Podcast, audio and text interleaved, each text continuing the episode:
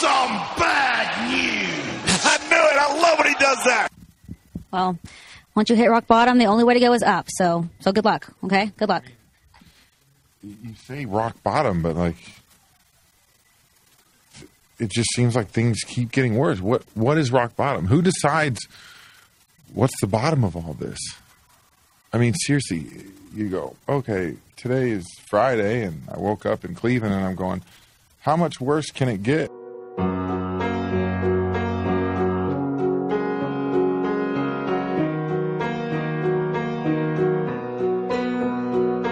the world is on your shoulders and the wind is getting colder and you cannot seem to find your peace of mind. You start to feel like nothing matters. One more fall and you might shatter. Every day you find a mountain you can't climb. And all of these things you've been through, the dreams that you said goodbye to, you wonder where this leaves you now. Oh, as long as you keep on fighting, I swear there's a silver lining. You're gonna see the sun come out. You gotta give it time, gotta give it time. You're gonna be alright. You gotta give it time, gotta give it time. And you've got the rest of your life. With the darkness finally fading, you can start another painting. Fill the day with all the colors of your life. We show up and do our best. We never know what happens next. I hope it's easier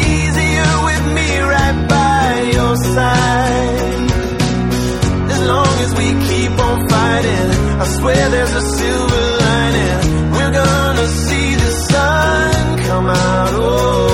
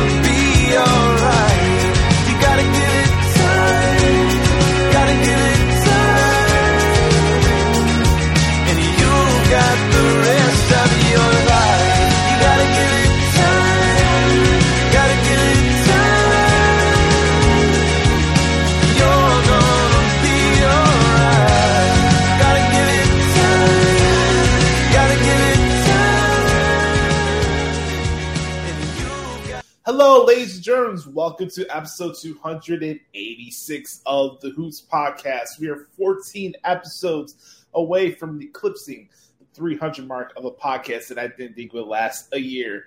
It's yours truly, and the nefarious brother Adam, aka Josh Lopez. You can follow me on Twitter at Josh Lopez Media, hashtag free the Hoots Podcast. Make sure hit, hit us up on Instagram at Josh Lopez 94 or at Josh Lopez Music if you want to see do guitar covers. Um, I've been having a lot of fun picking up at the guitar again and uh, posting some new covers. So go check it out uh, if you can. Also, do me a quick favor, please bookmark ProWrestlingTranscriptions.com, the number one source of all results and just accurate information in professional wrestling. Make sure to bookmark Pro Wrestling Transcripts. And um, I have literally a transcript for all your favorite televised shows here in the U.S. and all your shows from uh, New Japan Pro Wrestling. And um, today I got NXT UK on the docket. I got a World Tag League show from New Japan that I got to do later on today because it's going to be uploading on video on demand on New Japan World. And then Impact Wrestling tonight. And the grind doesn't stop, pal. But I'm having a lot of fun, and I think th- thankful and grateful for all of you who've been supporting this podcast as always. Um, uh, found out today that we're almost up to 375,000 downloads on Anchor, which is pretty cool. So thank you all for the support. If you want to support the Hoots podcast in that way, all you have to do is to either follow us on Spotify or subscribe and leave us a review and rating on Apple Podcasts. It really does help expand the reach of the show. And more importantly, myself and Brother Carter want to gauge your feedback on what you guys like or dislike about the podcast. So if you can do that, it would mean the world to us. So all that being said, um, that's pretty much it for plugs. Um, got what the hell is wrong with AEW today, which should be pretty interesting. And we're introducing something very new today in the WWE segment, and you gotta wait for that, which is gonna be epic. Uh, it may be the funniest bit we've ever done here on the Hoots podcast. So, uh, as Hawks Harrison would say, sit back, strap it down, and get your popcorn ready because episode 286 of the Hoots podcast starts now. All right, we're gonna start this off with the Good Brothers Q and A session. As always, if you want to participate in the Good Brothers Q and A session, all you have to do is hit us up at Twitter at Josh Lopez Media or email your boy at the Hoots Podcast at gmail.com. Basically, the drill is pretty simple. This is our Q and A session. I am open to suggestions so we can name it. We could change the name of this segment because the Good for Nothing brothers are not helping our cause here. So um, I'm open to suggestions for any new names for this Q and A segment. Um, anyway, um, let's get to. Um, as always, you can ask questions about wrestling, sport, life, relationships, anything that's on your mind. We're not afraid to talk about anything here on this podcast. And that's what we're here for. And uh, we're having a real life conversation. I want you to feel like I'm sitting next to you and we're just shooting shit about professional wrestling. That's the charm of this podcast We've been going strong for six plus years. And um, let's have some fun, shall we? We're to start this off with the good bird, Chris Zaletta, as we always do at X Teens 24X. All right, here we go. Um, what up, Oops? Here's some questions for the Q&A this week. Um, thoughts on MLB heading towards a lockout? Oh, right off the bat. We're gonna go straight for the jugular, pal. Um, okay, so when it comes to uh, MLB going on a lockout, um, it's just it's it's one thing after another with baseball, and I try my best to uh, not go off on commissioners and stuff. I'm really not like that big sports fan. I mean, you can tell a did shit from a mile away. But Rob Manfred's definitely in that category. Uh, same thing with Roger Goodell, but like, just when you think baseball starts like trying to gain some more momentum, like you know, you had like the Field of Dreams um, feature last year, which was really cool. Uh, you get some more popular players rise up through the ranks. And then something like this drops at the top of that. You know, everybody's been buzzing about all these new, excuse me, all these acquisitions during the off season, all this money's you spent. I mean, like Texas Rangers, I didn't know you had that much money in you. Jesus Christ, five hundred million dollars for two players. Then you get into a lockout. so, first off, obviously the situation is fluid. We don't know when this lockout's going to end now. And you know, a lot of people are wondering why certain teams not making moves right now, and blah blah blah blah. Well, we're in a, uh, league that doesn't know what the hell they're doing half the time. So you never know if you're going to have baseball, if you're not going to have baseball, if there's going to be shenanigans with uh, tipping pitches, or if the ball's at the right level, or umpires are checking out the legitimacy of a glove and cork bats and HGH and all this other nonsense that just takes away from the fun of the game. Um, I, I, just think it's embarrassing. Um, the fact that millionaires need to get in the way of the fans' enjoyment of said sport because they can't handle their business the right way. It's just embarrassing, to be honest with you. I I hate seeing that. I don't like seeing leagues being on lockdown because billionaires are so stuck in their head and got egos this, the size of the Grand Canyon. I, I hate seeing that type of stuff. I really, really do. It's just it's really unfortunate because that should never be the case that a professional league would go on a lockout like that. I, I just, I don't know. It's it's kind of embarrassing, but hey, that's MLB for you. Um, next question. Best advice to someone appearing on a podcast for the first time next week. Well, Chris, I'll say to you, buddy, I say the same thing to everybody that asks me this. You have to be yourself at the end of the day. The Josh Lopez you're hearing right now is the same Josh Lopez you would hear and see if I was talking to you in person. Uh, I don't change for anybody. I don't march and beat up anybody else's drum but my own. And when you go out in the pockets, don't feel like you have to be try to act like you're prim and proper. You know, there's a lot of people that go to school for this. I went to school for broadcasting, but that doesn't make me feel like I'm better or at a higher level than other people. You know, I was a shy kid growing up in high school, you know, being Rican, having dyslexia, you know, having next to nothing of confidence or self confidence. You know, it's not easy coming here and talking, but my main takeaway whenever I'm doing a podcast, I want you guys at least gain some type of life lesson from me and hopefully I open your eyes to a different way of looking at certain things. But at the end of the day, you're gonna get me. Whether you agree or disagree with what I have to say, you're gonna get the best of me, and I'm gonna speak for myself. I'm gonna speak for my heart, and that's all. I, that's all you can do when it comes to podcasting or any broadcasting in general. Just be yourself. You gotta be genuine because if you're gonna try to put on an act on and try to impress the host or whatever, that's that's not the name of the game. It should there should be no politics in podcasting. It's kind of stupid, if you know what I mean. Just like there should be politics or thumbing your uh, nose down into any type of workplace. But hey, this is the the life we live in, right? Um, I gotta say, man, just you know, have fun, have fun. And if there's times where you slip up and mess up words or whatever, that's fine if there, if you find yourself, you know, dropping a couple f bombs or whatever in along the way, hey, it's a podcast, it's not a radio show. So I'd say, you know, don't put too much pressure on yourself. Don't feel like you have to have anxiety when it comes to being a podcast. Embrace it, have some fun, speak for yourself. More importantly, I think that's the way you're going to resonate with people that listen to podcasts is if you speak for yourself. And uh, we've been doing this for six years for this podcast, and I've been doing this for broadcasting stuff for almost 10 years now. So I just tell you, my man, have fun with it and just be yourself.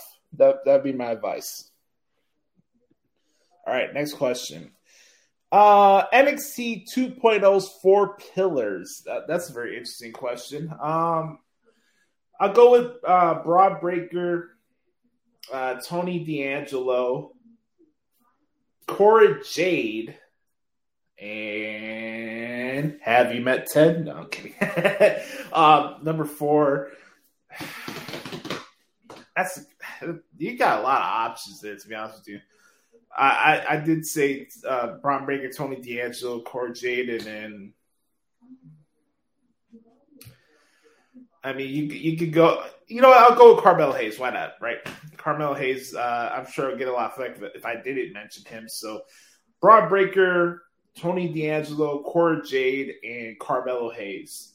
You got versatility with Carmelo Hayes. You got your female representation with Cora Jade. You got character in Tony D'Angelo, and you got superstar uh, Brickhouse uh, in Bron Breakker. So I would have Bron Breakker, uh, Cora Jade, um, Tony D'Angelo, and Carmelo Hayes. There you go. That's my four pillars of NXT, pal. Take it or leave it. Not kidding. All right, next question. Is Andrade a shell of his old self from, from his NXT days? Uh, I just think uh, Andrade El Idolo is overrated. Um, if that bothers you, please be offended. I I love the slogan that I, I heard from Hoodie last year. It's like new thing he was adopted in 2021. Be offended. if, if that bothers you, if you feel if you're offended by the fact that I think Andrade El Idolo is overrated in the ring, please be offended. It, it has no it has no effect on me whatsoever. He is. He's just overrated. I I for the amount of wrestling that I watch and the amount of wrestling that I cover there's nothing unique about him. There isn't. I see the same style from him from any other promotion around the world. Uh, the you know maybe his thing with the mask and his entrance is cool or whatever. I know he was part of LIJ in the past, but there's really nothing else to him. Yeah, he's a great athlete. He can do all the moves that everybody else does, but there's nothing unique to him. His promo stuck. He comes off like Alberto Del Rio. I don't. I don't even call Andrade El Idolo that. I call him Andrade Del Rio 2.0. That's what he is. That's all he is. So, I, I you know, you know, if you're a mark for him, that's cool. But for me, I think he's overrated. Highly, highly overrated. Um, great question, though. Let's see what else we got here. Let's see if I got any questions here. Um, all right, next one. Uh, he says, "Who do you have winning the World Tag League in New Japan?" Great question. Um, man, there's there's a lot of good options. Obviously, you know the, the funny thing with Japan is that New Japan they have their champions compete in the tournaments. Usually, you think if you have like a round robin tournament or any type of tournament, you would have people going for the number one contender spot, right? But in New Japan, whereas the New Japan Cup or the G1 or the World Tag League or even the best of the Super Juniors, they have their champions competing in the tournament. So right now we have Naito and Sanada and Dangerous Tekkers tied at first place, right, with five wins, and you know they have they're having a, a match today actually, uh, which I'm going to be covering later on. So I'm curious to see how that goes, and um, I think right now I can see either Naito and Sanada or GOD finding a way to sneak in. Um, I'm just very curious how that go. Uh, maybe they would do something where it could be a triple threat match for the tag titles at uh, Wrestle Kingdom 16. If not, uh, I, I'll probably go with uh, Naito and Sanada to win um, the World Tag League. But it's been fun covering the tournament so far, both of them, and I'll talk about that a little later on in the podcast. So uh, I'm glad you brought that up because uh, the World, World Tag League has been a lot of fun to uh, document, if you will. All right. Next question. Who wins the War Game matches on Sunday? Uh, you'll have to hear that in the WWE segment, my, my friend. Um, do you think Miz and Edge will be a one off or there'll be more to this program? I'm here for this one. Um, you know what, uh, Chris, I'll, I'll, say this. I think that um, Miz and Edge, if they do do a one off, I'm okay with that. I don't think this is something that goes off to WrestleMania or anything like that hell, if, even if you stretch this out to the Royal Rumble, okay, that's fine by me. But um, either way, we'll get to this in the WWE segment. But like what Miz and Edge did on Monday was just absolutely phenomenal from a storytelling point of view. And um, man, Edge is doing some of the best work of his career right now, and I can't wait to talk about that a little later on. But I want to thank Chris for sending some questions this week, as always. Take a quick swig of water. Okay. Next batch of questions this week comes from the good brother Patrick Fritz at rated PWF. What's going on, my man? I'm sure you're happy with your Patriots ball out right now, bastard. No, I'm kidding. uh, here's his wrestling question. Uh, thoughts on Punk and MJF versus Edge and Miz promos, why does one company need to copy the other? Uh, I mean, you could ask you can ask the same questions with a variety of things that people do in wrestling. Uh, we could come up with a zillion examples to the cows come home. Uh, I mean, how long has professional wrestling been on television? Uh, and we've seen everything, including 500 kitchen sinks, as far as from a creative point of view. Um, I mean, I think their promos are different in their own way. Um, you know, CM Punk and MJF's deal is about the fact that MJF calls this, he says like, you know, um, he's like the top pillar at AEW. He there's nobody in this world. He's better than everybody, and they know it. CM Punk calls himself the best in the world. They have clashing you know, tiffs over their status in the company. You know, this is a little different between Edge and The Miz. I think it's more off of respect than competition and ranking. Um, you know, that was my takeaway from their promo on Monday. and I'll say more in the WWE segment. But I just think there's two different. Um, they had two different incentives in the promo. Yeah, I get it. Miz was mentioned in the MJF Punk promo. Edge said that Punk bringing up MJF, uh, Punk bringing up Miz was for a cheap reaction. Uh, you know, we can do that song and dance to the cows go home, and I don't, I don't even need to get started with double standards that come with wrestling today. So we're not going to get into that, but it's a good question. Uh, next one from Pat. This is an NFL question. Thoughts on the season as a whole so far? Surprises, disappointments besides the Bears? Uh, no, I, I, nothing with the Bears surprises me, so we can get that out of the way. Uh, surprises for me, I'm surprised by how inconsistent the Chargers are. And I'm not going to come on here and be one of these hot take guys or whatever, but, you know, everybody can hold off their horses with Justin Herbert and the Hall of Fame stuff. I you can simmer down with that for a little bit. Um, not surprised by the Vikings. I, like I said in the S and E football preview show that we did earlier uh, a couple months ago, um, I felt like the Vikings are just a team that's in football hell. They they do a couple good things here. They win games they shouldn't win on the road. Um, they sink the bed at home on prime time, and I think Mike Zimmer needs to go. Um, other surprises, believe it or not, Pat, I'll mention this. I'm surprised by how good the Patriots are playing. Not for the fact that Bill Belichick is coach, I understand that, but just to the level of how good the team is. And, and it's just a good reminder of what the NFL is as a whole. It doesn't matter who's on your team, it doesn't matter how many all stars you have on your team, LA Rams. Uh, this game is about matchups and having a team and having a team mindset and not driven by analytics. You look at the Patriots roster, they don't have all stars all over the place. But guess what? They still find a way to still be the number one defense in football and find a way to run the football and play effective football instead of relying on analytics and trying to get highlight plays on sports centers. So I, I think the Patriots are definitely a surprise for for where they were last year to where they are now. It has to be considered a surprise. I mean, six wins in a row that that that, that really shocked me. Uh, I'm not I'm not surprised by the Cardinals. Um, I knew they were going to be good heading into this season.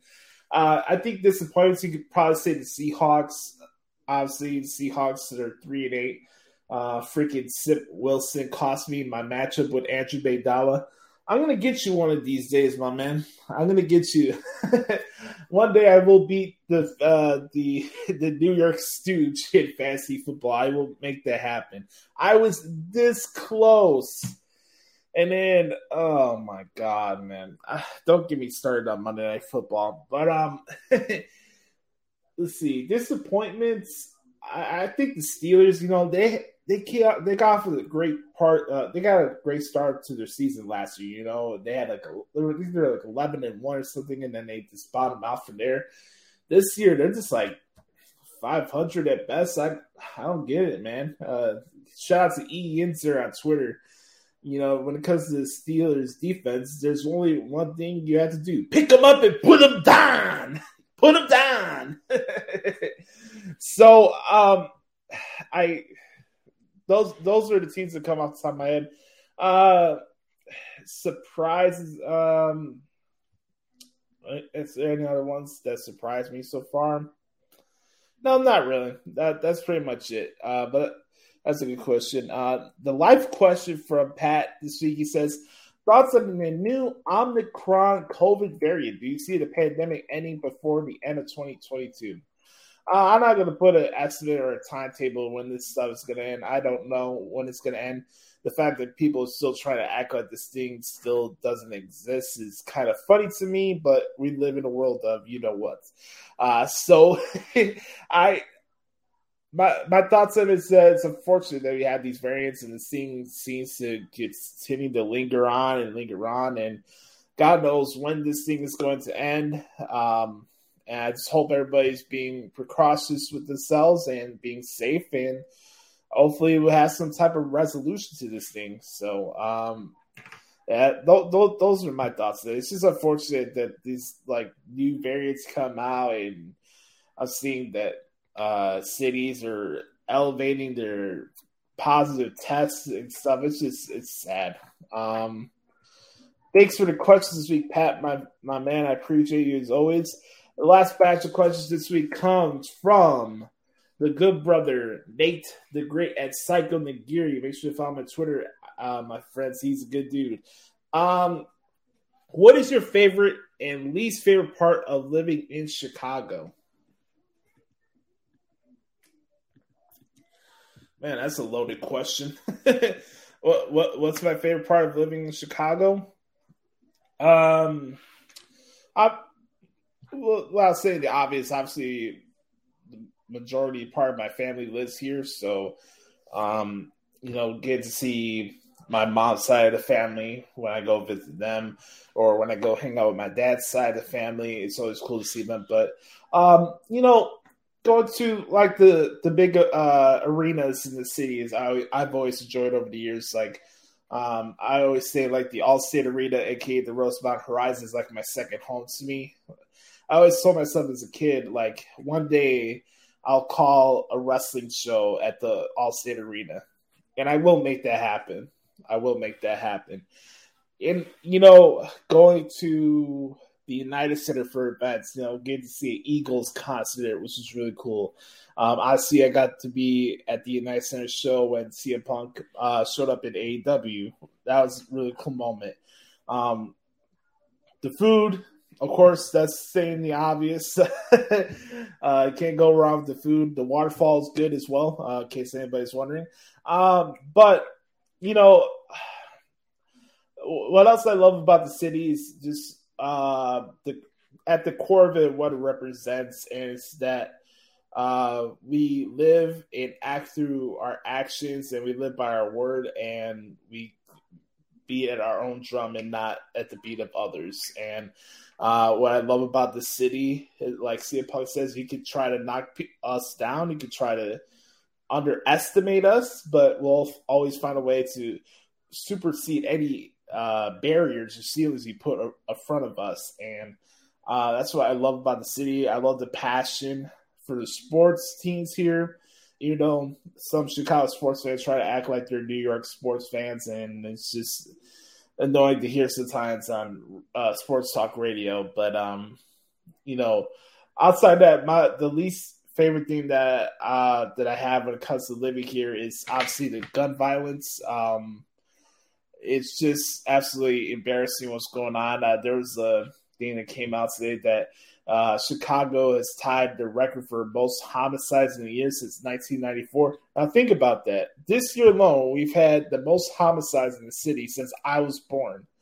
I was born in 1994, and I can't believe the fact that people still need to find a reasons to justify having guns and killing people for what? And the fact that we, the fact that gangs are still a thing in this society is just fucking pathetic, to be honest with you. Because uh, the fact that you need guns to try to solve a conflict or anything like that is just freaking ridiculous. And um, that that's probably the main thing that I hate about the city. You know, everybody can complain about the taxes and uh, the traffic or you know the weather. The weather is what it is for me. I really don't have a feeling one way or another about the weather. I've been living here my whole life. I'm kind of callous to it at this point. Um, but you know, I as much as I wear this city on my sleeve and in my heart, um, I feel like I've had my fill of living here, and I would hate to say that my life was cut short because of stupid gun violence or somebody wanted to act like an idiot and ruin somebody's life because their life is so fucking pathetic, you know. Um, I, the the gun violence and all the killings and stuff here is my least favorite part of the city, for sure. All right. Um, next question: Who you rather see win a championship first, Bears or White Sox? I'll go with the Bears because I was not born in 1985, so I wasn't there when the Bears won the title. I didn't get to see the Bears in Super Bowl in 2007, but that was a wash. Um, that game did not go our way, and it wasn't going to go our way anyway. so um, uh, the same to that I did see a Bears Super Bowl victory would be really cool. So I, I, I got to see the White Sox win uh, when I was younger, uh, when I was 11 actually, when the man 16 years ago. Jeez, time goes by fast, guys.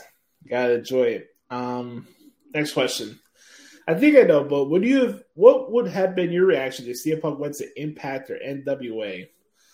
Um, to be honest with you, I would never think that CM Punk would show up to Impact, and you know, all due respect to Impact and continue on, you know, they're like the company that will never die. But uh, CM Punk showing up in Impact would have next to nothing of an impact.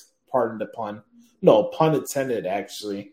Um, if Punk showed up in the NWA, I think that'd be kind of cool. You know, he was like a uh, student of the game like myself. He loves the old school stuff, uh, professional wrestling. So seeing him in that environment would have been cool. But him showing up on Impact, I just didn't think it would make a difference. So um, unless it was like New Japan or in AEW, uh, I, I don't think CM Punk was going to show up anywhere else. So he probably landed up where he wanted to be, and if that's the case, then I'm happy for him.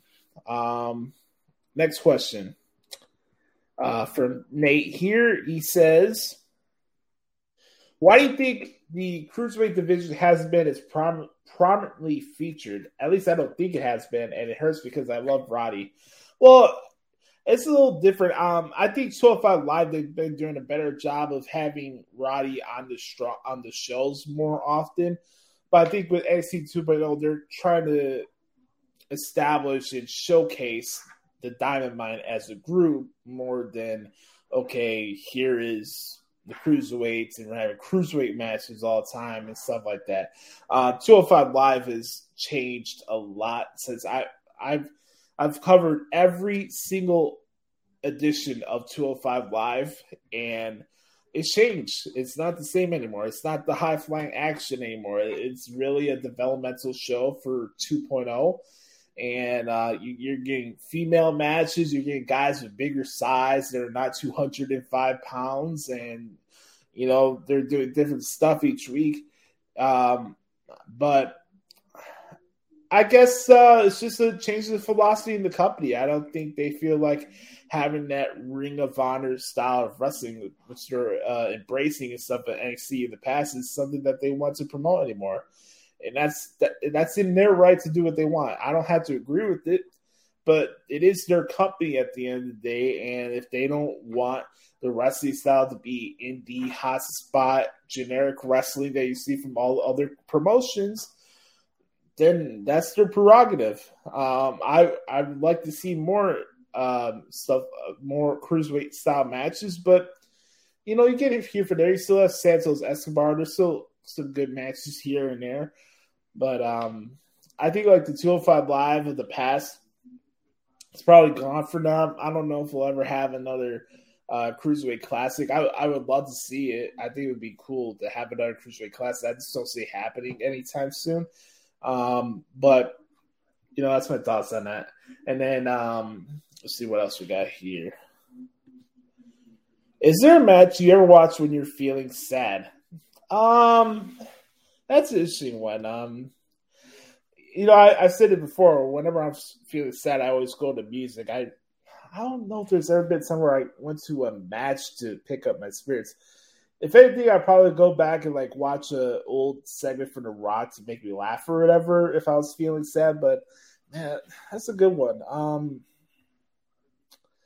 I'll, I'll, I'll love to know your answer your answer to this question, Dave, because um, and anybody that's listening, is, there a match you go to when you're feeling down or bored or whatever, depressed? Is there any match you go and like, hey, I need to watch this so I can pick up my spirits?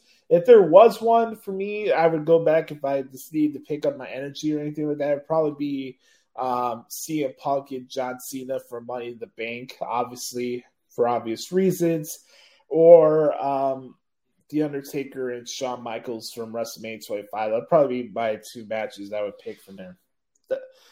Um, yeah, I'd love to know your guys' question. Is there a match or a pay per view you would go and watch if you're feeling sad or bored or whatever? I'd, I'd love to know that. Um, next question for Nate. He says, "What is your favorite part of transcribing matches?" Um, my favorite part of transcribing matches is just the challenge of it in the process of going into it, and you know, I'm trying my best to give justice to what the performance in the ring.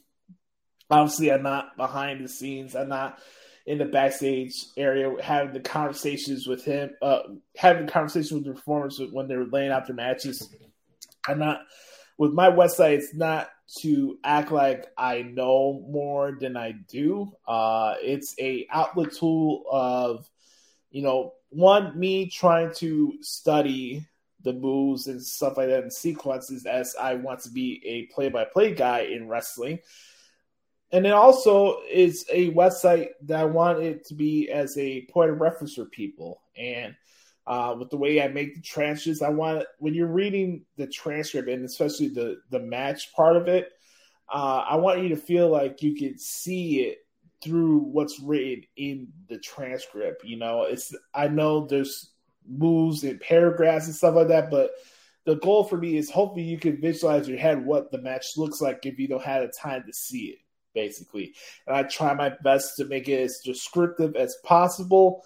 Maybe too descriptive, uh, but you know, I, I leave no stone unturned when it comes to the transits, and I gave the same amount of effort to any show that I cover, whether it's a WWE show or AEW show or New Japan show. I give the same amount of effort from a transcript point of view, and I'm, I'm giving respect to the performance of the ring. I'm giving respect to the referees. I'm giving respect to the agents that produced the match.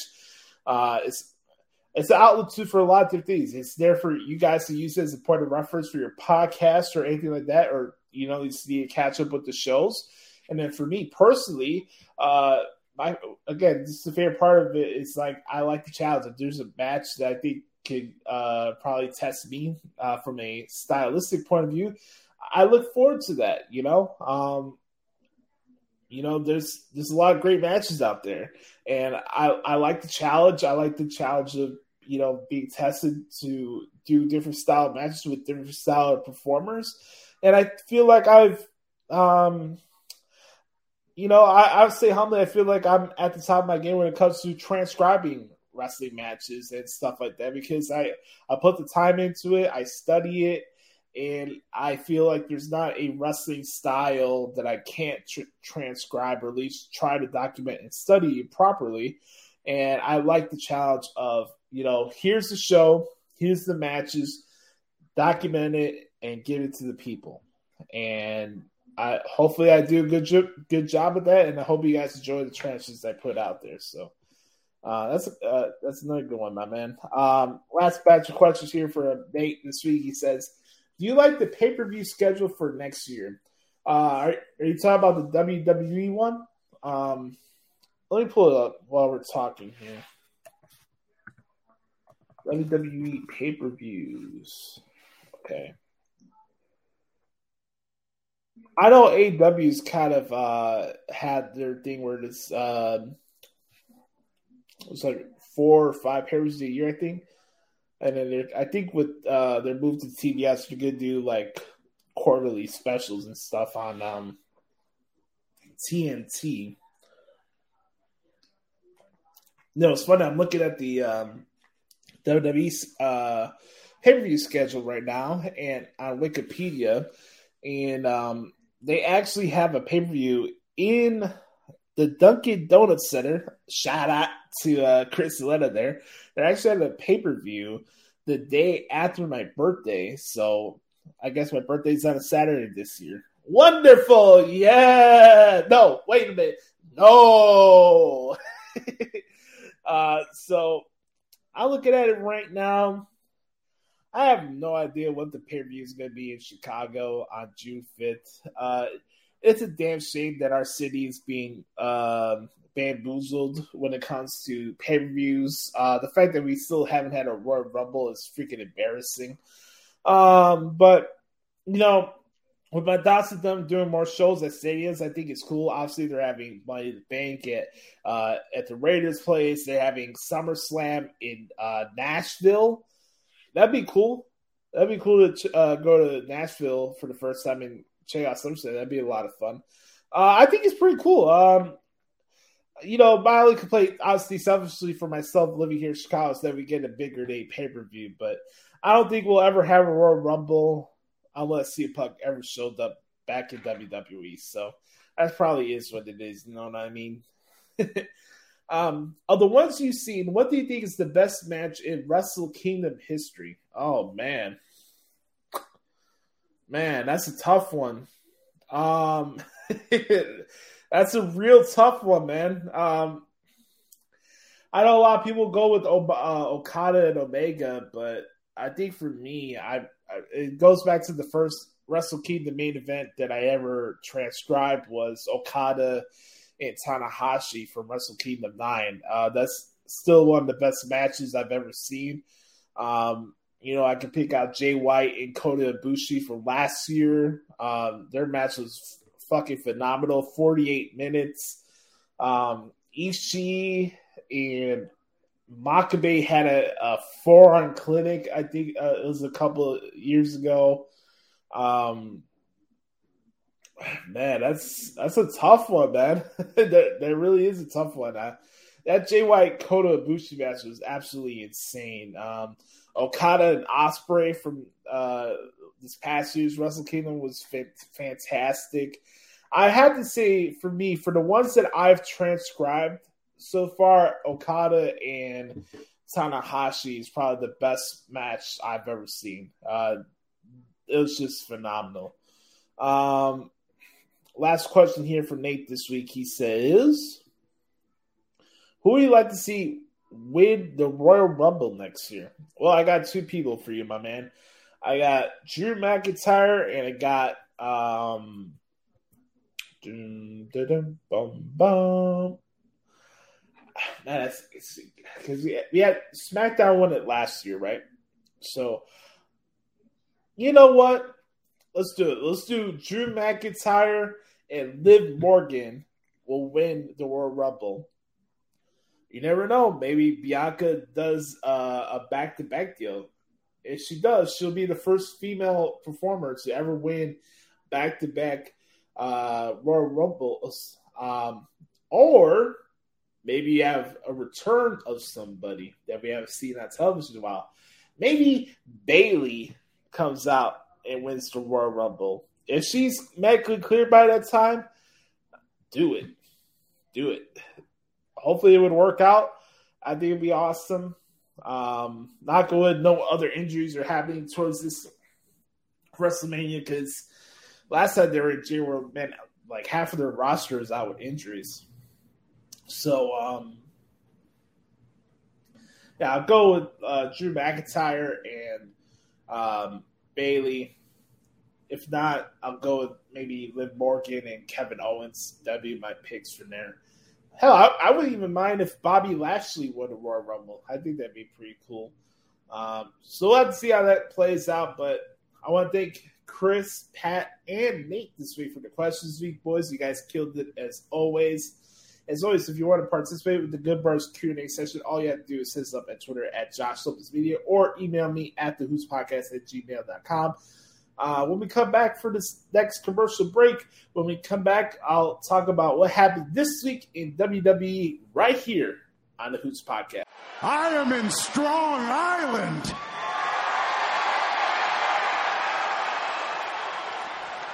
And there is a whole new set of opponents that I can sink my teeth into. Like AJ Styles, Kevin Owens, Finn Balor, Damian Priest, Big E. It's really exciting because it, it, everything's wide open. Quiet on the set. Can we please? Oh my god, oh my god, oh my god, oh my god, oh my god, oh my god. Could it be? I think it is. Oh no. Oh, yes! Is like Christmas came early, guys! Oh, say it ain't. It's even better than awesome!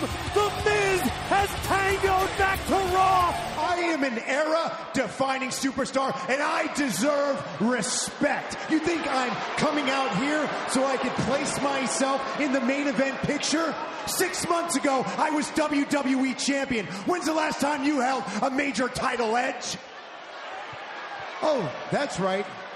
You were the opening match when I was main eventing against John Cena at WrestleMania. You were great, Edge. Don't get me wrong. You were great in this ring. And you have a career that most superstars only dream of, but I surpassed you long ago. And in my opinion, this time, you should have stayed home for good.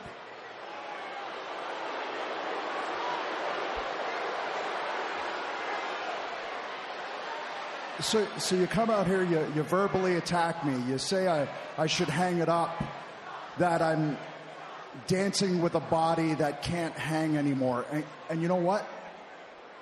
You're right. I, I can't do this for much longer. The window is small, but I fought with every fiber of my being to get this small window back. And everybody in that locker room, I'm the guy that they want to stand across the ring from to test themselves. Because they respect me and I respect them for that. That's mutual respect, something that you know nothing about. You have people on other shows saying your name just, just to get a cheap reaction. You live rent free in a lot of heads. You built yourself an empire. You got a mansion in the Hollywood Hills. You got a beautiful family. You made it further. You made it higher than anyone ever thought you would or could. Except for you. You thought it. You believed it. You made it happen.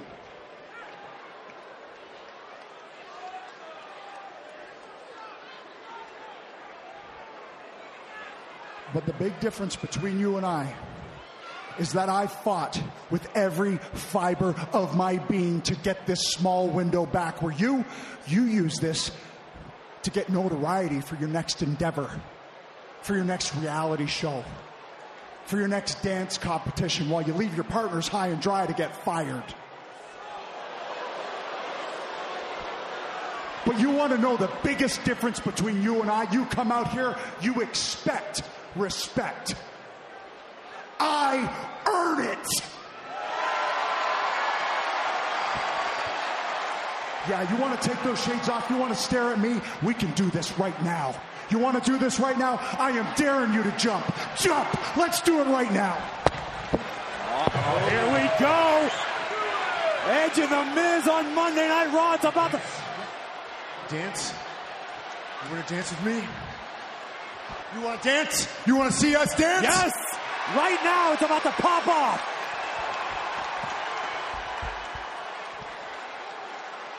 No. Obviously, The Miz wants no part of Edge here tonight. Hate to disappoint you there, Corey. All right, boys and girls, welcome back to the podcast.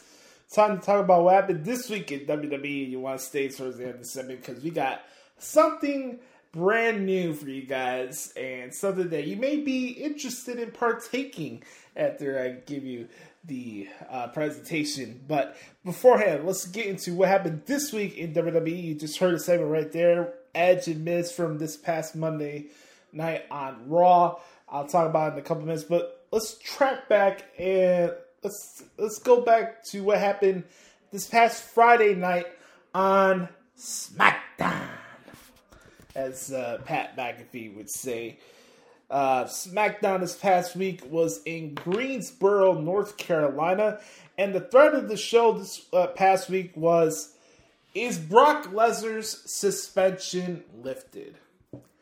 The show started off with Kayla Braxton trying to ask that question, and Paul Heyman came out It's like rumors and rumors, and he says that you can't bring rumors to the tribal chief. And Roman Reigns again just killing another promo. Roman Reigns is the best promo guy in the business today. It's not close.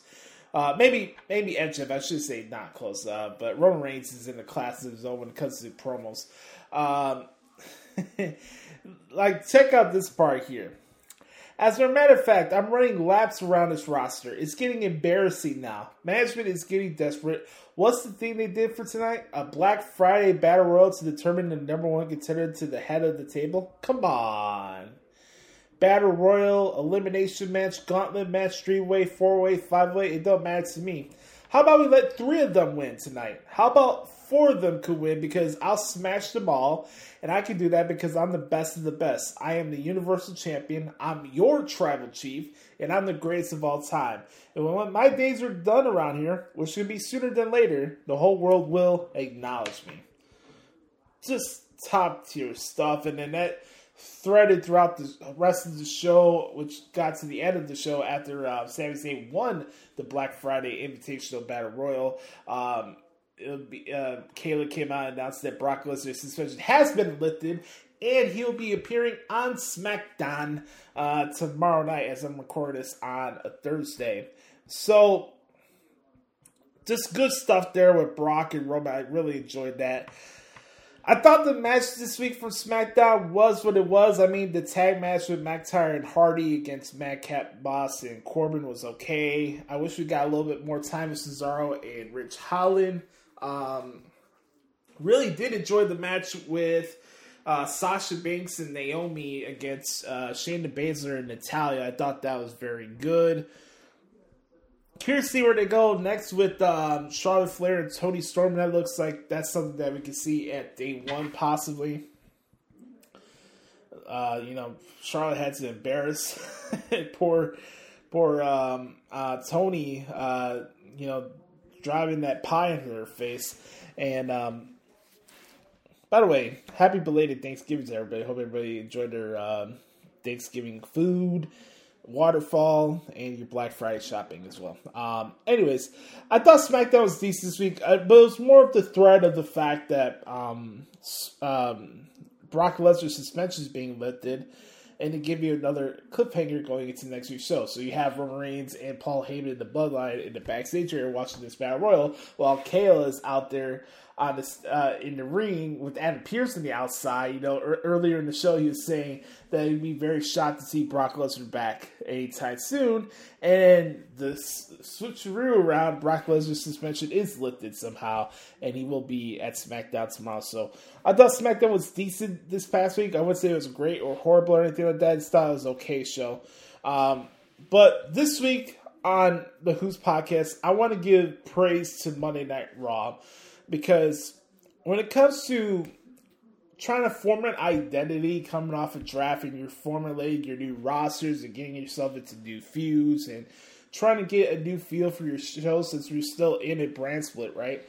Um, I feel like for me, um, this edition of Monday Night Raw from the new UBS Arena in Long Island, New York, uh, was one of the best Raw episodes of the year. And if you want a idea or a template to use for Raw shows with this new new stench of the new roster for Raw, this is the one to do it. Um, you know, the matches are fantastic. Seth Rollins and Finn Balor, uh, Damian Priest and Apollo Crews for the U.S. title, fantastic. Uh, RK Bro retaining against the Dirty Dawgs for the Raw Tag Team titles, fantastic. Um, you know, other stuff on the show. Um, we'll get to Edge and Miz in just a couple minutes, but uh, Street Profits Alpha Academy. You had the ten women tag match, and of course uh, Kevin Owens uh, against uh, Big E in the main event. And here's another thread on the show where you had you know Seth Rollins boasting that he has his one-on-one title shot, and I guess with um, Adam Pearce and Sonya Deville, they really love the card subject to change theory, pal. Because um, if Kevin Owens beat Big E, he would get added to the match at day one. So now it'll be Big E putting his title in a triple threat match with Seth Rollins and Kevin Owens. And that match is going to be awesome. So I'm, I'm really excited for that. Um, but let's really get to the crux of the good stuff from Raw this week. First off, we're gonna start off with the Becky Lynch and Liv Morgan contract signing because um, I thought that was really good, and I mentioned this on Twitter. You know, in the name of the game of professional wrestling, one thing I have learned, and I've heard people say this a gazillion times, especially Jr. And my thoughts go out to Jr. I hope he's feeling well and recovering from this cancer uh, treatment diagnosis that he announced a couple of weeks ago. My thoughts are with you, Jr. I hope you have a speedy recovery. Um, he always said in the name in professional wrestling, it's maximizing your TV time. It does not matter what's on a script. It does not matter if you're going over or putting somebody else over. You have to maximize your TV time. It does not matter if you're getting the mega push or you're feeling like you're being held down or whatever or buried. Uh, I, the fact that I mentioned buried, I should be ashamed of myself for mentioning that because people don't even know what to quantify what buried actually looks like. Um, so uh, when it when it came to the Becky and Liv segment, it was just phenomenal. It really got me excited for their match. Um, I, Liv was on another. By the way, Liv was on another level waterfall wise. Good on you, Bo Dallas. I'll just say that. Good on you. Um, you know, I'm really excited for this match. And obviously, I think this feud will continue. They'll probably have some, um, probably like a DQ or something like that. I do not expect the title to change one way or another on Monday. I'll be really surprised by that, but I think it'll be a good match. And this is Liv's real first shot to have a big primetime match on TV next week. They'll have their time. It'll be a really good back and forth match, but I still find I think Becky will still find a way to retain and still remain champion. And I still think the feud will continue. Just because Liv doesn't win the title on Monday doesn't mean that her doesn't mean that she won't get another title shot down the road. Is all I'm saying. So, um, and then Edge and the Miz. I'll say this again. I Shawn Michaels had a phenomenal second run in his career when he came back from his back injury, and that was documented in the latest season of the Ruthless Ruthless Aggression era, which you can check out on Peacock right now on WWE Network. Uh, but um, the thing with um, Edge right now is, I, I right now his. I'll be honest with you, Edge did a lot of great things as a heel, as a heel, and you know the rated R era, and all the legendary stuff as a tag team, and all stuff from the answer. Maybe you can't eclipse that, but um, from a babyface point of view and storytelling and the way he's been mapping out his matches and stuff like that, I think Edge is having just as good or even a better run right now than he was before he left and he had to uh, prematurely retire. You know, uh, I, he's just clicking on all cylinders right now.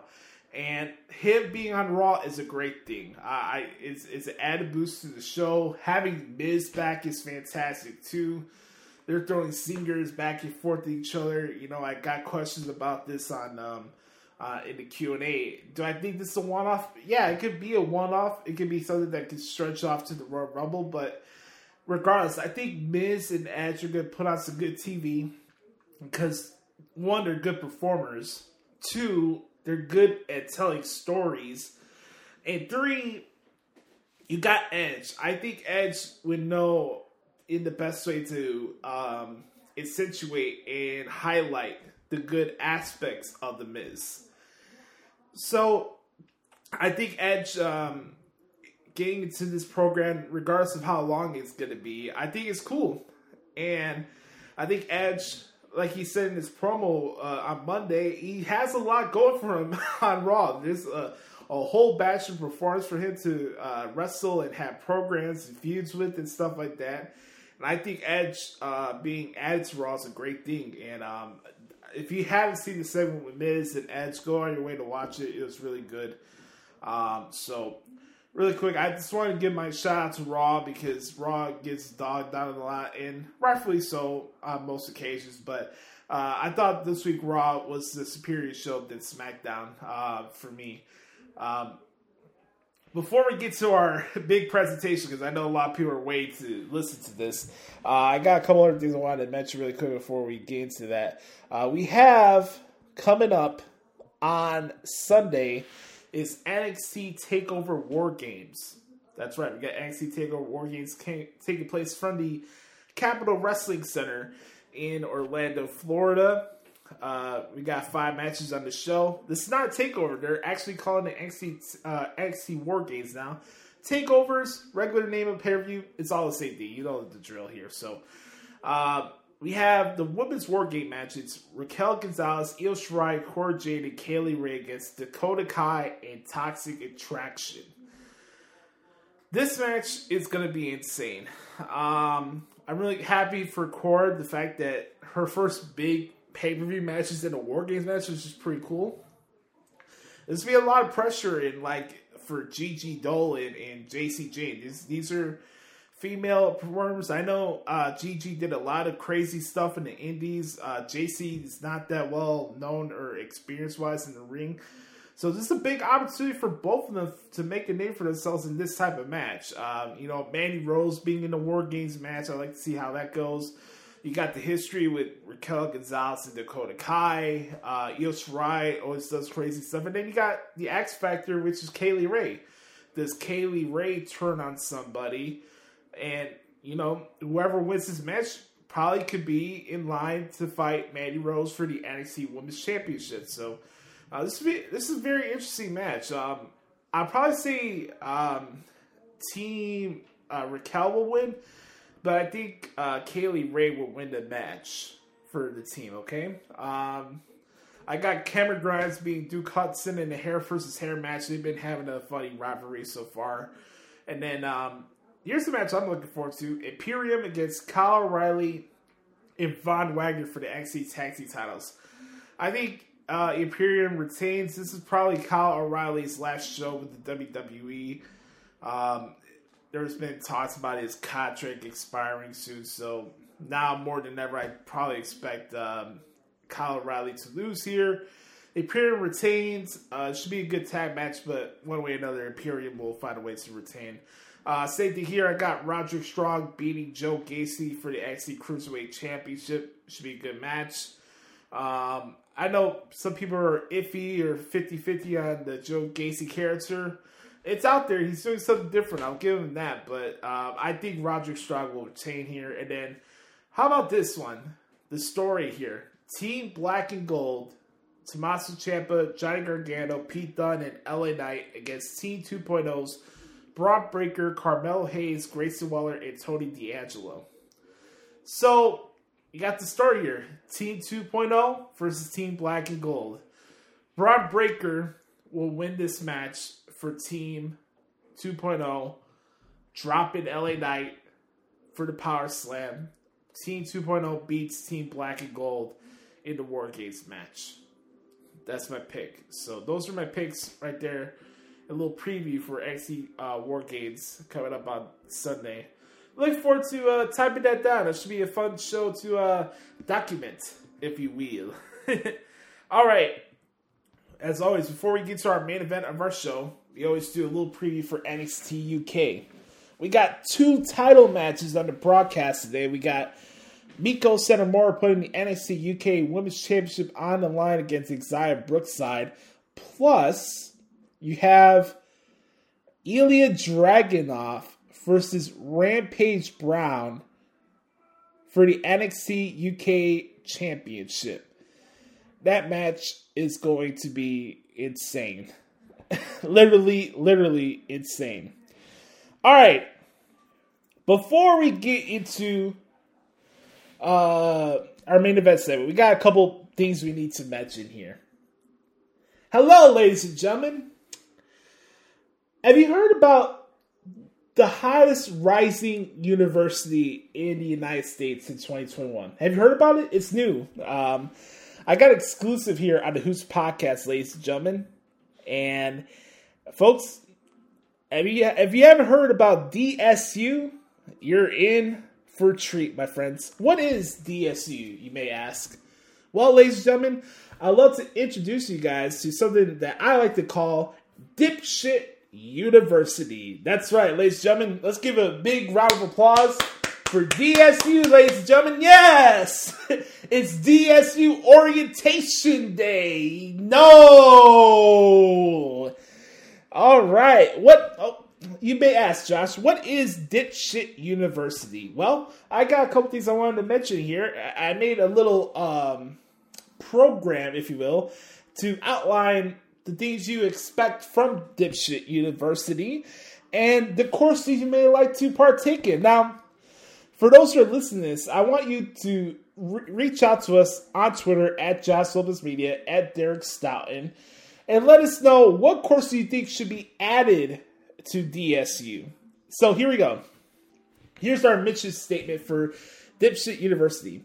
Here at Dipshit University, we take pride in clout chasing and having people speak for us. To be hashtag, now remember this, hashtag all DSU is the way to go. Being a dipshit is all exclusive, not just in the professional wrestling world, but in real life. For example, if you drive recklessly in Chicago during happy hour, you're probably a dipshit. If you're a Donald Trump supporter, you're a dipshit. If you think the earth is flat, you're probably a dipshit. I could go on and on. Uh, if you use people to get back with your exes, you're a dipshit. uh, I, we could go on to the cows come on, but you want to know some of the courses? Are you guys curious to know what courses you may partake? You know, there there's degrees, there's there's levels to our our university here uh, of degrees you get. Like for example, uh, courses. Cloud Chasing 513 with Professor Sean Ross Sapp. Uh, would you be uh, interested in partaking in Dipshit Media 101 with JD from New York? You know, uh, in Dipshit Media, you know, all you have to do is scream at the top of your lungs, like, Bianca Miller doesn't deserve her fucking thing, blah, blah, blah, blah, blah. Like, you could you could do the whole JD from New York routine and just lose your mind over everything WWE does, and then, oh my god, thank you, Tony Khan, for being the greatest fucking booker of all time. Thank you for shoving it up Vince McMahon's ass. um, or if you're in the cynical realm, if you're a person that has a glass half empty mindset, I, I would suggest taking Hate Watching 202 with Professor Bryan Alvarez. Or how about this? If you want to be a journalist, you know, you want to be a journalist, you want to be a media member. How about this? Dipshit Journalism 669 with professors Dave Meltzer and Wade Keller. Not only you get Dave Meltzer as our senior as our senior professor, but he also got Wade Keller too, his assistant. How about this? Are you into conspiracies? Are you into dumb takes and things to stir pot where there's nothing that needs to be added to it? How about you take social studies and conspiracies 205 with Professor David Bixenspan? I would like to formally enroll all of wrestling Twitter into DSU. Now, there's other classes you could take, like Incompetent 401 with Rick Knox. In this class, you could learn everything that does when it comes to being an official for all elite wrestling. How about this? um, in in glad handing 305 uh, not 305 in glad handing 306 you could hang out with tony Schiavone and he'll give you a full length powerpoint presentation when it comes to kissing ass and saying next to nothing on commentary um, I- we could go on and on to the cows going, but there's many of options here and many classes for you to partake. Our fine uh, listeners of the Hoots podcast. Hey man, I, I just call it like this: Dipshit University is gonna take the, it's gonna take over the nation. It's gonna sweep the news news headlines. Forget Notre Dame. Forget LSU. Forget Alabama. Dipshit. Hell, even forget Hart. Uh, get, forget Harvard. Okay, forget Harvard. Right now, type in hashtag all DSU. Let me know who you think should be enrolled into Dipshit University. I mean, like who would who wouldn't want to take Dipshit Media 101 with JD from New York? Like honestly, especially for those who listen to us here on YouTube. Uh, how about conspiracy theories? Uh, we can't go out a day without some conspiracy theory about WWE doing something to try to lower down AEW, right? Uh, David Bixenspan is the man for you right there. He fits that bill. Oh man, there's the courses going on to the council, but again, I want to read the mission uh, mission statement here. Um, here we go. Here at Dipshit University, we take pride in clout chasing and having people speak for us. To be hashtag all DSU is the way to go. Hey man, there's courses on snitch tagging, uh, subtweeting.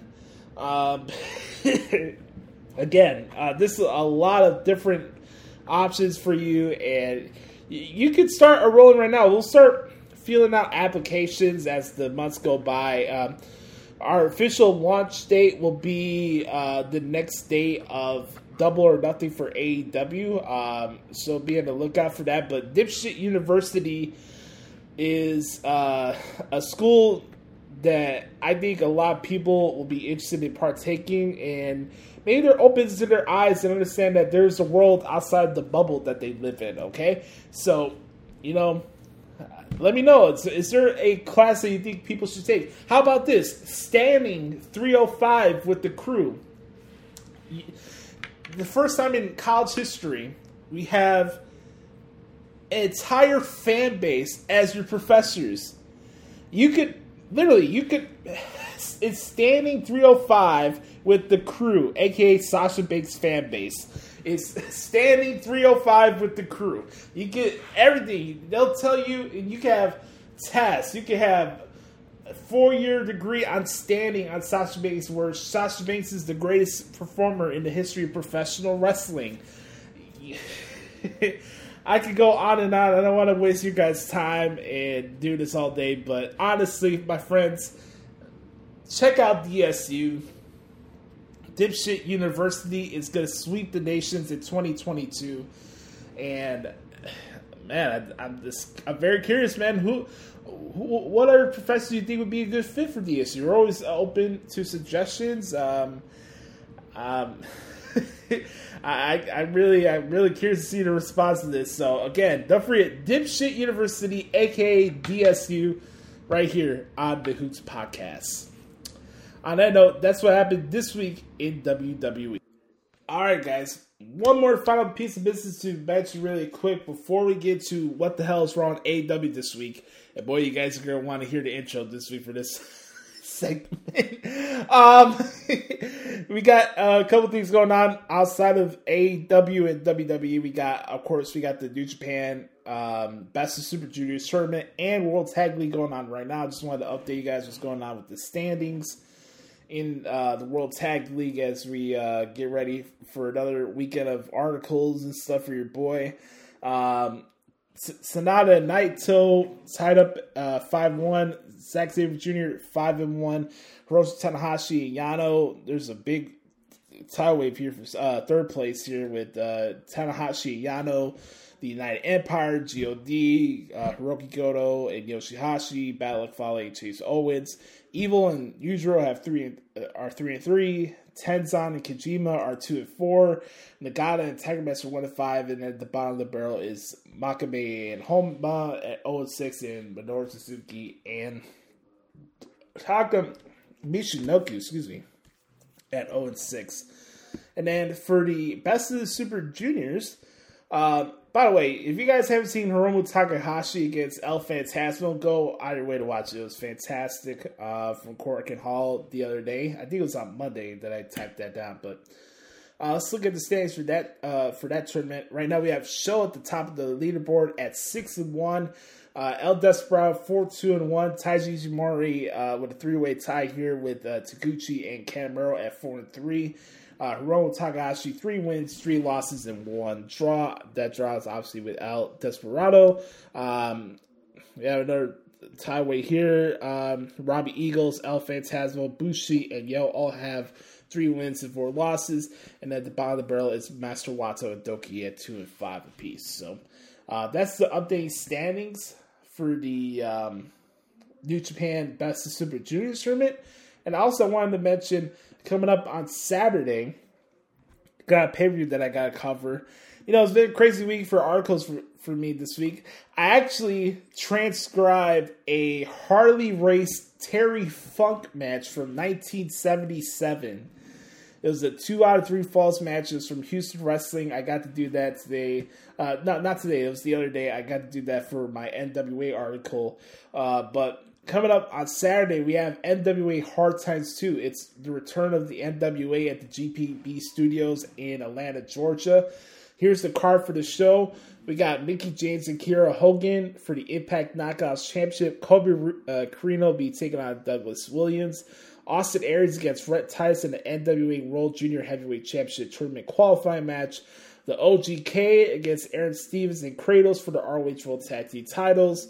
The Hex uh, putting up their tag titles in the line in a triple threat match with Kaylee Ray and Tootie Lynn and Lady Frost and Natalia Markova. Uh, Chris Adonis will put his national uh, championship on the line against uh, Judias. Uh, we got Camille against Melina for the NWA World, World Women's Championship. I think that match is going to be awesome. Uh, La Rebelión taking on the end for the NWA World Tag Team titles. Tyrus in a no DQ, no DQ match against Scion for the NWA World Television Championship. The Pope will be uh, serving as a special guest referee. We got Jax Dane against Matthew Mims. Uh, Nick Aldis against Thom Latimer. If either man get the, if either man is disqualified, they'll be suspended for eight weeks. And then the main event for Hard Times 2 is Trevor Murdoch against Mike Knox for the NWA World's Heavyweight Championship. Just a big old hoss fight. And these guys are going to beat the shit out of each other, and I'm looking forward to it. So, um, that should be a lot of fun. But I just wanted to update you guys what's going on outside of uh, AEW and WWE. But enough of the chitter chatter. Let's give the people what they want, what they've been waiting for, what they've been needing in their life. Another brand new restaurant quality edition of What the Hell is Wrong with AEW. We're going to start this bad boy off with Brother Carter, or as I should say, Sir Dericho, here on Hoots Podcast in a three, two, one. Beat your meat, beat, beat your meat, beat your meat, beat, beat your meat, beat your meat, beat, beat your meat, beat your meat, beat, beat your meat. It's time for What the Hell is Wrong with AEW?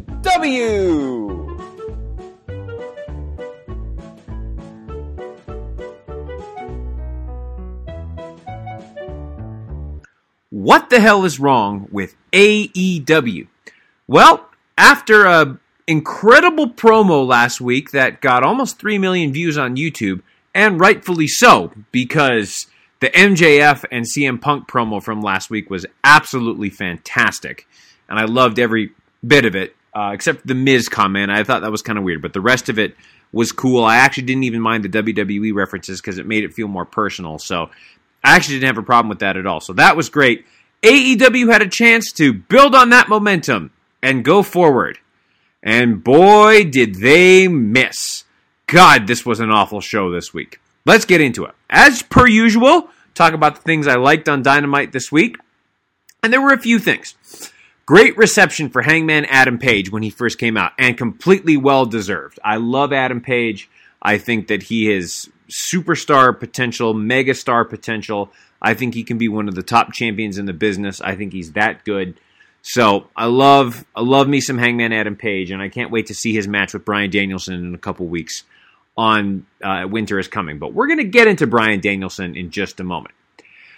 All right, Hoots podcast listeners, I hate to admit this, but I am absolutely 1000% in love with everything that CM Punk does right now. He is one of the best in the world, and I cannot deny that. It is absolutely fan freaking tastic. I cannot wait to see him every week. He's one of the people I look forward to seeing the most every single week. I love, love, love CM Punk. I don't care for him as a person, but I cannot I, I, I, I, I can't get past the amazing stuff that he is doing every single week in AEW. I love it. I love it. I love I cannot wait to see CM Punk every week. I just can't wait. It's that good. Um, decent match with Lee Moriarty, nothing special, but it was fine. And of course, there was another great MJF promo. The Britt Baker stuff was kind of weird because, like, I could tell he was reaching there for that. We all know that Britt Baker is, you know, is is in a relationship with Adam Cole, and you know, CM Punk is married. So I thought that was kind of weird, but everything else about the the promo was great. And then I enjoyed the match with Ruby Soho and Kris Statlander. I thought this was a good match. I wish they had a little more time, but overall, good match. Um, great to see Ruby Soho get the win. Um, I hope I'm hoping she'll at least be in the finals uh, for the TBS Championship because I think she's great. Okay, let's get to the crap. And boy, was there a lot of it. All right, we start with Bryan Danielson. Now, maybe I'm one of the rare people that isn't on board with this, but I cannot buy Brian, Dan- Bryan Danielson as a heel. I just can't. It doesn't work for me. The Bryan Danielson as a heel does not work for me. I don't believe it. It's not believable. It's forced. It's, you know, it's, I, I don't like it. I don't like Bryan Danielson as a heel. I don't think it works. I can't deny his talent in the ring. I thought it was fantastic. Um, I think his match with Alan Angels was good. Um, I think Bryan Danielson is is is an expert in the ring. I, that part about it I have no problems with, but I, I'm just not buying him as a heel. Also, the stomps to the head is really dangerous. Like when he keeps stomping him in the head, that's really dangerous, and they need to be very careful about that. But as you'll see later in the show, they throw caution to the wind when it comes to stupid, dangerous crap, and we'll get to that near the end. So, not quite buying Bryan Danielson as a heel. Looking forward to his match with Adam Page though in a couple weeks. I think that's going to be great. Good God, the Adam Cole and Orange Cassidy segment. I, uh, I, all right. We start with the Adam Cole entrance, which I love. I mark out every single time when I hear, you know, it's all about the boom. I love that. I mark out for it every time. I love Adam Cole. He is my second favorite performer, well, third favorite performer in AEW besides MJF and um, Britt Baker. Um, nah, well, no, I'd put Baker at three just because of how underexposed she is, and I put Adam Cole at two. Um, I love Adam Cole. I think is uh, I think he the world is his oyster. Unfortunately, he's being booked with, stupid, horrendous, crappy segments with stupid, horrendous, crappy performers like Orange Cassidy and the Young Bucks. I, I, I okay, this was some of the most awful shit I've ever seen. Pockets comes out, does his little, uh, uh, and the cra- here's the stupid thing: the crowd marks out every time Pockets does the thing where he does the fake kicks or whatever, like the crowd just goes ape shit for it, which means that Tony Khan is going to put the world title on this idiot at some point. Um, and okay, and again, I just go back to look at your champions. Uh, let's just imagine for a second that Orange Cassidy was the world champion right now, and let's compare him to other champions in other promotions. All right, Roman Reigns, Big E, uh, uh, Ilya Dragunov. When Walter was the champion, Walter uh, you know, uh, yeah, uh, Tommaso Ciampa. You know, it just it's like those kinds of folks. Uh, and then Orange Cassidy. Like, really? Cool. And you know what's going to happen because you know Khan's going to put the title on this moron at some point. Um, so it's going to happen. But anyways, you get this awful segment. Adam Cole is being wasted in AEW, but he didn't like what WWE was going to do to him. And to be fair to Adam Cole, if the reports are true, what they were going to do to Adam Cole, I don't blame him for leaving either, because um, WWE is not great right now either. Um, like it's just not. But so I get him leaving. It's just a shame because he's being booked in these horrible comedy acts with the most overrated tag team of all time in the Young Bucks. Uh, I hated this. The that was stupid. The Adam Cole Tony Schiavone stuff is kind of funny because of uh, you know Cole's or Schiavone's relationship with and kind of weird interactions with Britt Baker. So that's kind of funny. But this was some of the most awful, stupid stuff I've ever seen. I hate Orange Cassidy. I hate the Young Bucks, and Adam Cole is being wasted. Uh, the Wardlow Squash match was fine. Not much to say there. Then we get to Sting and Darby Allin versus the Gun Club. Uh, decent match. Uh, Darby Allin is a superstar and Sting did fine. But please, please, please, for the love of God, get Darby Allin away from Sting. I know this. I know I say this every week, but they've got to get him away from Sting. He doesn't need Sting anymore. Darby Allin has established himself as one of the top stars in AEW. Get him away from Sting. Also, oh my God, Tony Schiavone is so annoying with the "It's Sting" crap. It's they're trying to recreate something from 30 years ago. It's stupid. Stop it, Schiavone. You suck. And Chris Jericho is being attacked backstage. Where's the inner circle? I don't even think we saw them on TV this week. I know we didn't see Guevara or Santo. Yeah, we didn't see any of the inner circle this week on TV. Why are, where were they when Jericho was being attacked?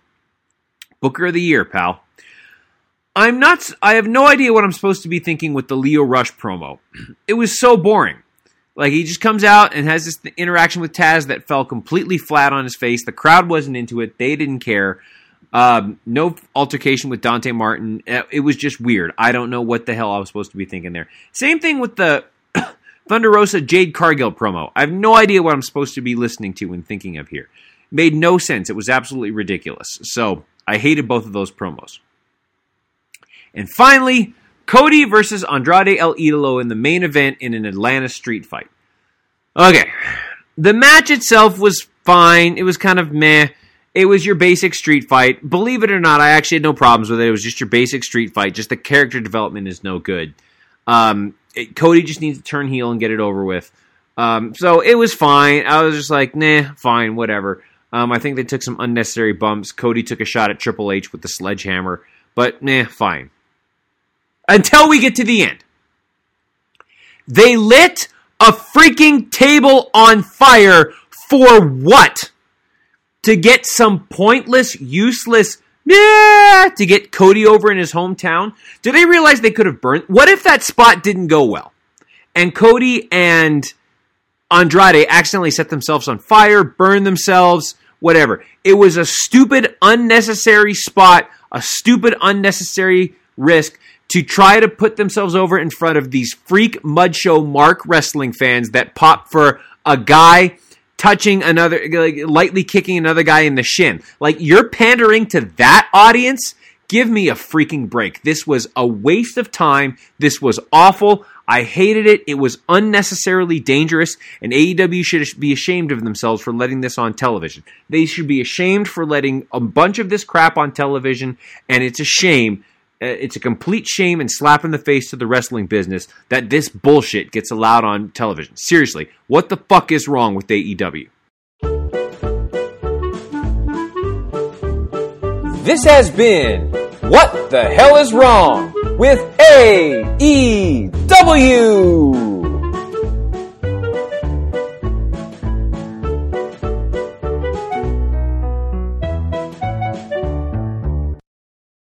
Thank you, Brother Carter. Sir Derko flew off the top rope in this week's What the Hell's Wrong with AEW? I love you, my man. Uh, anyways, welcome everybody to What the Hell is Wrong with AEW, aka What Isn't Wrong with AEW, Joshy portion. Um, there's a lot to get to. Um, I mean, going back to what I said last week in the segment, who says no backstage in AEW? I I would like to know. I'm I'm really curious. Like, who says no to some of the stuff that we see on this television show each week? Um, so let me go through this really quick. Um, let's start off from the beginning. Why not? Let's start off uh, the main event of the show: Cody Rhodes against Andrade El Idolo. As my guy Jonathan Hood said last night in his review, Cody has to be Dusty. like father, like son, they'll do anything for the pop. They'll do anything for the pop. They can't they can't live with themselves without getting cheered and adulation. So, by the way, this was a Duluth street fight, not an Atlanta street fight. But hey, well, we can't be technical here, right? I mean, this is the company that's going to write all the ills of the WWE, right? Um, so I'm watching this match, and again, like I mentioned earlier in the podcast, I think Andrade is highly overrated in the ring, and Cody is what it is. And I thought it was a brave choice for this being the main event, but also I was not surprised by it because if you're going to do a stupid ass spot as they did towards the end of this match, then obviously this is what you're going to close your show off with on the air. Um, you know, I do remember commercials saying that TBS is more of a family uh, type of network. I don't know how families are going to feel about flaming table spots in 2022, but I'll I'll leave that out for Dave Meltzer and Bryan Alvarez to justify that because they are part of the creative team after all. You know what I mean? Uh, so I'm watching this match, and again, you do this dumb reverse superplex through a flaming table and Andrade's kicking out. And look, I get it. He's selling the fact they went through the flaming table, but he's literally kicking. He's kicking out as Cody does the pin. You know what I mean? And it's like, what are we doing here? And unnecessary blood, unnecessary table spot, and nobody goes over, and you have basically a dud going off the air honestly, who's this benefiting? Is you are you really expecting people to cheer Cody more because he did a flaming table spot? What? What's next? He's gonna have Andrade do the hammerlock DDT into dump tax next week. Hell, you can have you can have Cody Rhodes do anything in in the world.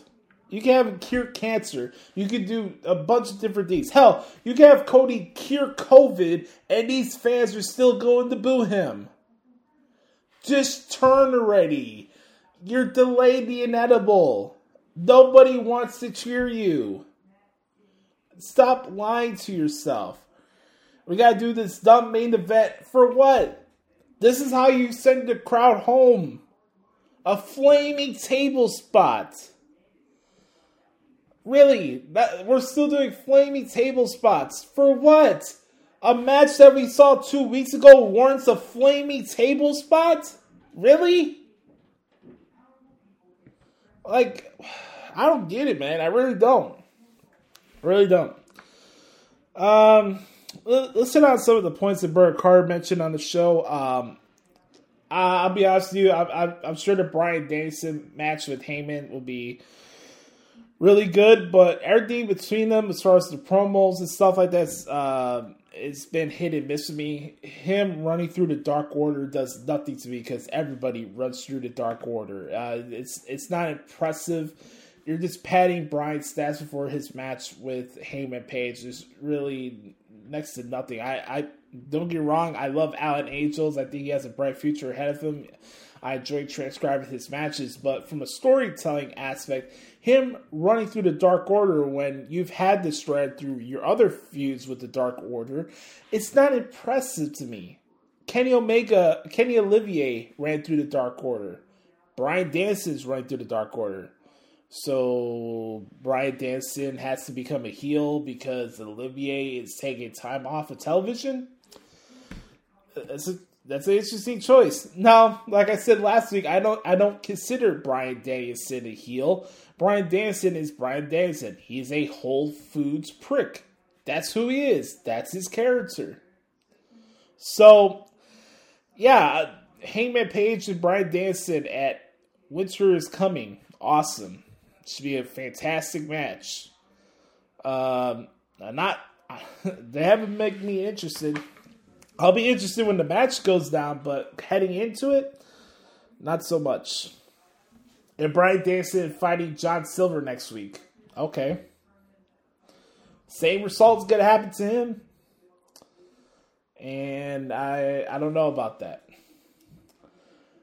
Come off the heels of what I thought was AEW's best promo of the year, uh, with CM Punk and MJF. We had CM Punk in a match that I went I thought went a little bit too long for my liking. Uh, no offense to Lee Moriarty, I've transcribed all this match so far from stuff from AEW Dark and stuff like that. But you know, going back to what I said last week about Tony Schiavone being full of cap, like you would think that him beating Nick Comoroto is like Lee Moriarty beating uh, Kane in his prime during the Attitude Era. Like justifying Lee Moriarty beating Nick Comoroto on Dark as warranted the opportunity to fight Punk is just funny to me. You know what I mean? And it goes back to the story that they're telling last night with MJF. You know, it's like you're you're struggling to beat QT Marshall. You're struggling to defeat the Zack Sabre Jr. ripoff in Daniel Garcia. You're you're you're struggling to beat Lee Moriarty. everything that's been said so far, it's been MJF and CM Punk too. MJF has been schooling uh, CM Punk on the microphone, and I I ain't saying that as a Punk guy, but it's the truth. So while I have been enjoying the program between these guys, um, I thought the match with Punk and Moriarty was longer than it needed to. Uh, he's a good wrestler, and he's got a bright future ahead of him, but I don't think that match needed to be two segments. I, I just don't. Um, I don't know how to feel about the Redeemer stuff with Miro. I really don't. I, I want to like it. I uh, he has confidence with in how he's carrying himself, you know, in that light. So I think that's good. But for me, I don't know. Maybe it's just still the stench of him doing that dumb video game character. But I'm still indifferent on Miro. Uh, let's talk about other things that I'm indifferent on. Uh, we had Officer Bar Brady in the back uh, interviewing the COVID God, and we want to talk about suspending disbelief and stuff like that. Watch the backstage attack from 2.0 and the Zack Sabre Jr. ripoff on uh, Chris Jericho last night. My God, look at the punches that were thrown at him. Powder puff punches. woofa, woofa, woofa, man. I tell you guys, after the CM Punk match and the whole stuff with him and MJF, after this show went downhill fast in a hurry. Uh, I did not care one bit about Sting and Darby Allin against the Gunn Club. That match went way too long. Um, and I don't care that Billy and Sting had a reunion at the old time old timers club. I, I I don't give a shit about that. I really don't. Uh, what else on this show? We had Ruby Soho against Kris Statlander. That was the other match on the show this week that I liked. Uh, that was a good match. Uh, we have Ruby Soho against Nyla Rose uh, in the semifinals, and then it's going to be Thunder Rosa and Jade Cargill. I agree with Brett Carter. That promo backstage with the, both of them was weird. Um, what else on this much show Outlaw Fest? Oh, may I be forgotten that we have a upcoming feud with Adam Cole, baby, and Orange Cassidy. My God. Oh Lord. Lord help me. Um, okay, so I I'm a fan of Adam Cole. Uh, I think Adam Cole's up there as far as what my favorite guys in AEW that's there right now. You know what I mean? I I love Adam Cole's wrestler. I love him as a person, how he carries himself. But I saw this coming a mile away, especially during that terrible best friends Bobby Fish Adam Cole match from Rampage last week where pockets, the whole set of part of the match is him trying to put his hands in his pockets. You're not going to convince me, even if I'm blind, that Orange Cassidy is a main eventer. You heard me, Tony Khan? You're not going to convince me, even if I'm blind, that Orange Cassidy is a main event guy that whole thing with him and the Young Bucks and Adam Cole on the stage and the the, the lazy kicks or whatever was grade A homogenized Holstein bullshit. Okay? It's like watching Matt Nagy trying to convince us that he's a good offensive mind. Like, just stop. It's not a good gimmick. And the fact that you have Cole luring himself to have a feud like this, it's just ridiculous to me. I don't, you know, I take the reactions from the AW crowd or the AW universe uh, with a grain of salt because they'll cheer anything. They'll cheer anything. Hell, they'll even cheer fucking Ryback coming back and attacking CM Punk for heat. This crowd will cheer anything. I'm sorry, I take that with a grain of salt. I'll just be honest with you guys. So that was ridiculous. But um, the last thing I want to mention here for what the hell is wrong with AEW this week is really this: Chris Jericho. With all due respect, my man, you need a break for television. You need to go home and you need to stay the fuck home. On that note, my friends, that's what the hell is wrong with AEW this week. I want to thank you guys so much for hanging out with me with this week for this week's edition of the Hoots Podcast as always, I like I mentioned earlier, if we are interested and curious and wants to know what other courses you think would be good for DSU, we we would love to know that. Hit us up on Twitter at Josh Lopez Media. Uh, you can find me also on Instagram at Joshie Lopez 94. That's J O S H I E Lopez 94.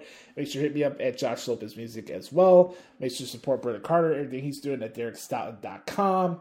As always, make sure to bookmark Pro Wrestling. If you could, please leave us a four or five star review on Apple Podcasts. And make sure to follow us on Spotify. Um, we appreciate all the support for you guys uh, each week. And I'm, I'm glad and humble for the fact that we're here to provide some entertainment for you guys throughout the weeks. And um, I hope this episode was up to your living and hope uh, you guys enjoy this podcast and let us know what you think of the show. Um, remember, folks, be the authentic product that is yourself and always remember Nobody dictates the pace of your life for yourself. For Sir Brother Carter, I am Brother Adam. This has been episode 286 of the Hoots Podcast. Enjoy Hard Times 2 on Saturday and NXT TakeOver WarGames on Sunday and all the New Japan action going on this weekend. I am the nefarious Brother Adam signing us signing us off for this week's edition of the Hoots Podcast. We'll talk to you guys next week. Have a wonderful weekend and just remember, don't be a dipshit. Uh, yes, sir.